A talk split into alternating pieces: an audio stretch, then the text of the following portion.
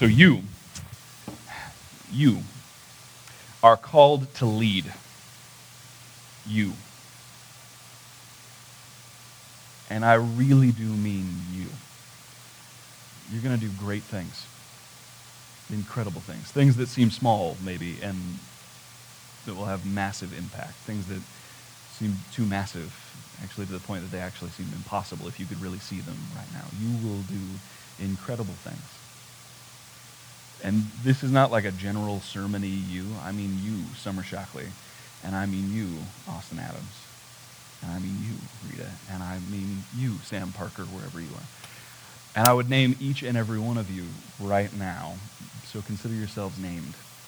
And that might be the kind of thing where you think, well, that doesn't really sound like me. That sounds like somebody else that I know, or that sounds like my spouse, or sounds like a friend of mine, or somebody else in this room or in another room somewhere else. I'm just kind of an ordinary person. I have an ordinary job. I live an ordinary life.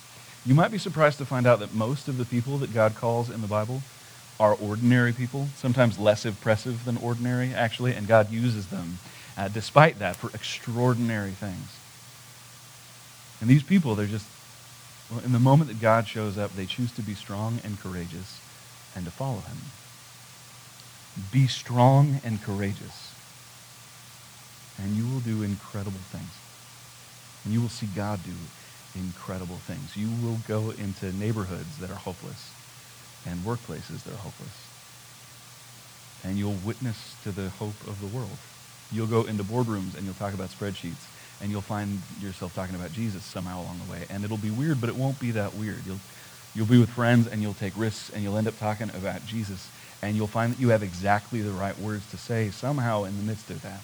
Just be strong and courageous. And you're going to do things that God cares about. God cares deeply about things like math and science and music and art. You're going to be the best scientist in your lab. You're going to be the best teacher at your school, the best police officer in your neighborhood. You'll be the best neighbor in your hood. You will be, well, you'll be the kind of people that follow Jesus in incredible ways. If you can just be strong and courageous, you will lead people into God's promises, and you will go yourself. You will start taking up all these things that God talks about, all these things that he offers to you in Scripture, all these things that maybe he's talked to you about, dreams along the way. You will walk into those, and you will claim them, and you will bring other people with you. And you will be amazed when you see what God does when you are strong and courageous. And it will not be easy, by the way, which I'm sure you probably have figured out, that it is not easy to do incredible things. It's not easy, actually, to follow Jesus. Along the way, you're going to go up against giants, or you're going to come up against ridiculous, outrageous obstacles. You're going to cross raging rivers and terrible deserts. But you can do this if you trust in the Lord and you are strong and courageous. Even though we have an enemy that we know would do anything and everything to destroy God's kingdom, to wreak havoc on any one of us who would dare try to claim a square inch of earth in the name of Jesus. And he is far beyond us, absolutely stronger than we are. And yet he won't be able to stand against us, because God will be with us, and you will be strong and courageous. And when does this start? This starts right now. Not yesterday. Don't worry about yesterday. Don't worry about tomorrow. Right now. Are you intimidated? Are you excited? Good. Be strong and courageous. Turn with me to Joshua chapter 1. We're going to start at verse 1. We're going to be hanging out with the book of Joshua for a little while. Joshua chapter 1, starting at verse 1. I love the rustling of pages, by the way. I've worked in far too many churches without the rustling of pages. It's just a good thing. Joshua chapter 1, starting at verse 1. This is the NRSV, if you care about what I'm reading. After the death of Moses, the servant of the Lord spoke to Joshua, son of Nun, Moses' assistant, saying, "My servant Moses is dead. Now, proceed to cross the Jordan, you and all this people, into the land that I am giving them, the Israelites. Every place that the sole of your foot will tread upon, I have given to you, as I promised to Moses.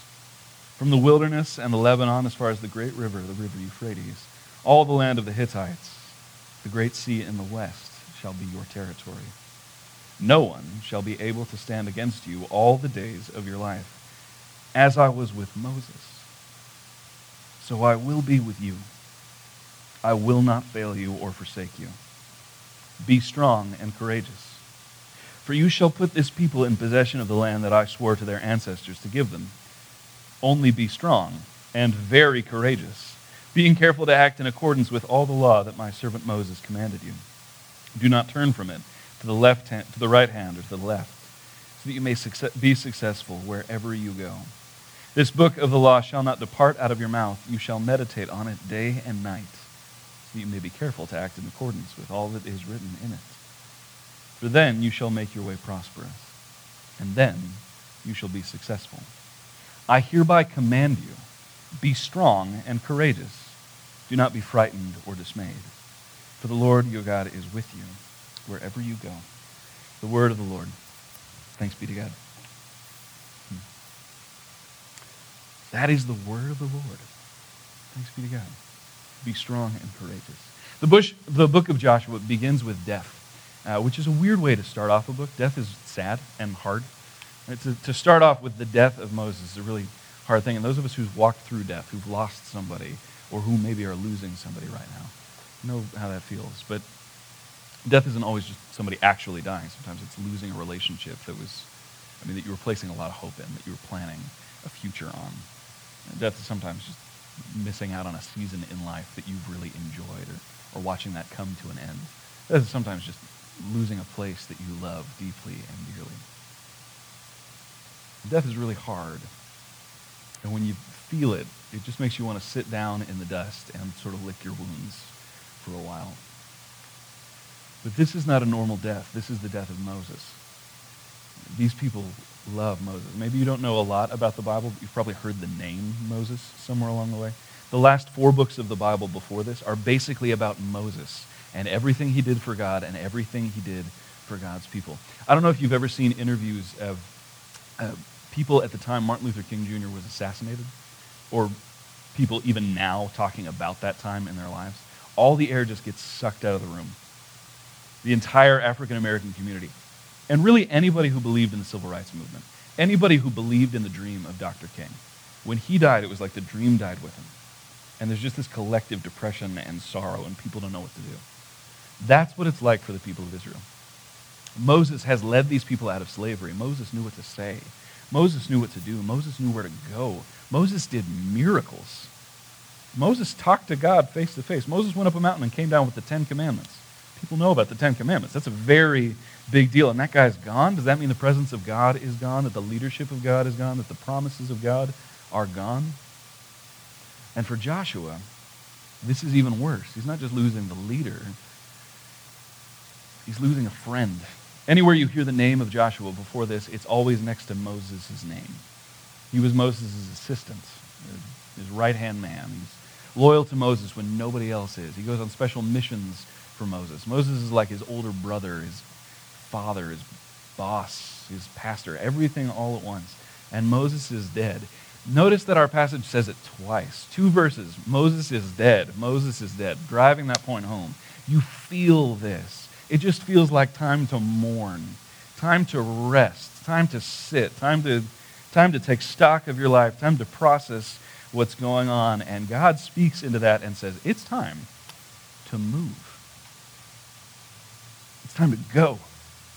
What a weird way to start this book. Moses is dead. Time to get going. It's going to be great. You're going to be strong and courageous. You're going to do incredible things. You are the new Moses. I cannot imagine a more terrifying sentence than God coming to you and saying, you're the new Moses. I do not want that job. I want someone else to have that job. That's going to be hard. That's going to be brutal. You're going to have to do so many amazing things. And Joshua knows that more than most people, that it is hard to lead in the world that we live in. It'll make you tired. There's a guy named Brian Stevenson that I really like. He wrote a book called Just Mercy, which I highly recommend. He's a lawyer with the Southern Poverty Law Center in kind of Alabama area. And he gave a TED Talk along the way. And would you play that for me? This is a clip from it. Lawyer meeting Rosa Parks, and Miss Parks used to come back to Montgomery every now and then, and she would get together with 2 of her dearest friends, these older women Johnny Carr, who was the organizer of the Montgomery Bus Boycott, an amazing African-American woman, and Virginia Durr, a white woman whose husband, Clifford Durr, represented Dr. King. And these women would get together and just talk. And every now and then, Ms. Carr would call me and she'd say, Brian, Ms. Parks is coming to town. We're going to get together and talk. Do you want to come over and listen? And I'd say, yes, ma'am, I do. And she said, well, what are you going to do when you get here? I said, I'm going to listen. And I'd go over there, and I would just listen. It would be so energizing and so empowering. And one time I was over there listening to these women talk, and after a couple of hours, Ms. Parks turned to me and she said, now, Brian, tell me what the Equal Justice Initiative is. Tell me what you're trying to do. I began giving her my rap. I said, well, we're trying to challenge injustice. We're trying to help people who've been wrongly convicted. We're trying to confront bias and discrimination in the administration of criminal justice. We're trying to end life without parole sentences for children. We're trying to do something about the death penalty. We're trying to reduce the prison population. We're trying to end mass incarceration. I gave her my whole rap, and when I finished, she looked at me and she said, She said, that's going to make you tired. And that's when Ms. Carr leaned forward. She put her finger on my face and said, that's why you've got to be brave. I had the great privilege when I was a young lawyer of meeting Rosa Parks. And you got to be brave. I want you to think about that moment, right? This is a young African-American lawyer talking to two women who fundamentally changed his own future, who in some ways made it possible for him to be a lawyer. And they're talking to him and saying, it's not going to be us. It's going to be you. And they know more than most that small things and big things will make you tired. So you're going to have to be brave.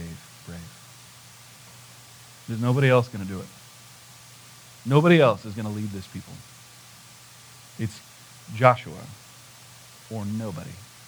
And so you see him step into that role because God is calling him. What might God be calling you to? I think a lot of the time when we look at the world that we live in, people look at people like Mother Teresa and they go, what an incredible human being. And she was. She's an incredible human being. But I think Mother Teresa would tell you that the truth is she just saw that there was a problem in India. And there were all these people who were unloved and untouchable. She wanted to go talk to them about the love of Jesus. And she realized that if she didn't do it, nobody would do it. And so she fought for it. And it was not an easy thing to do. But that's how she ends up loving people in India and becoming the person we know as Mother Teresa, this incredible human being. The people at Create Academy, they started this school because they cared about poor kids in this area. They care about poor kids in this area, and they realize if we don't teach these kids about art and music and ballroom dance and math and science, no one will teach these kids.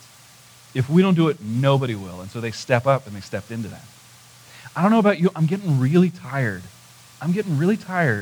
of hearing people talk about how divided we are as a country and then not stepping into that and bringing unity and starting to draw people together. I'm getting really tired. I don't know about you, but I'm getting tired of folks talking about racial inequality or income inequality or all the other inequality in the world, but really just talking about it as though recognizing a problem is the same thing as doing something about a problem. Is there something that's starting to drive you nuts in the world that we live in? Like, is there something at your job or in your neighborhood that just bugs you that somebody needs to do something about? Somebody needs to step up and somebody needs to take charge of? I got news for you. You might be that somebody. And that is no fun to realize.